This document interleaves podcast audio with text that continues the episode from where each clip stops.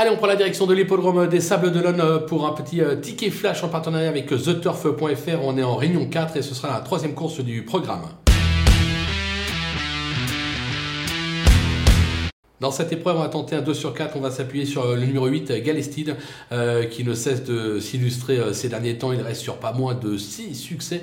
Il tente ici la passe de 7 et même au 25 mètres, il en a les moyens. Attention au numéro 10, Greg De Niro, idéalement engagé à la limite de l'élimination pour quelques euros. Ça se joue.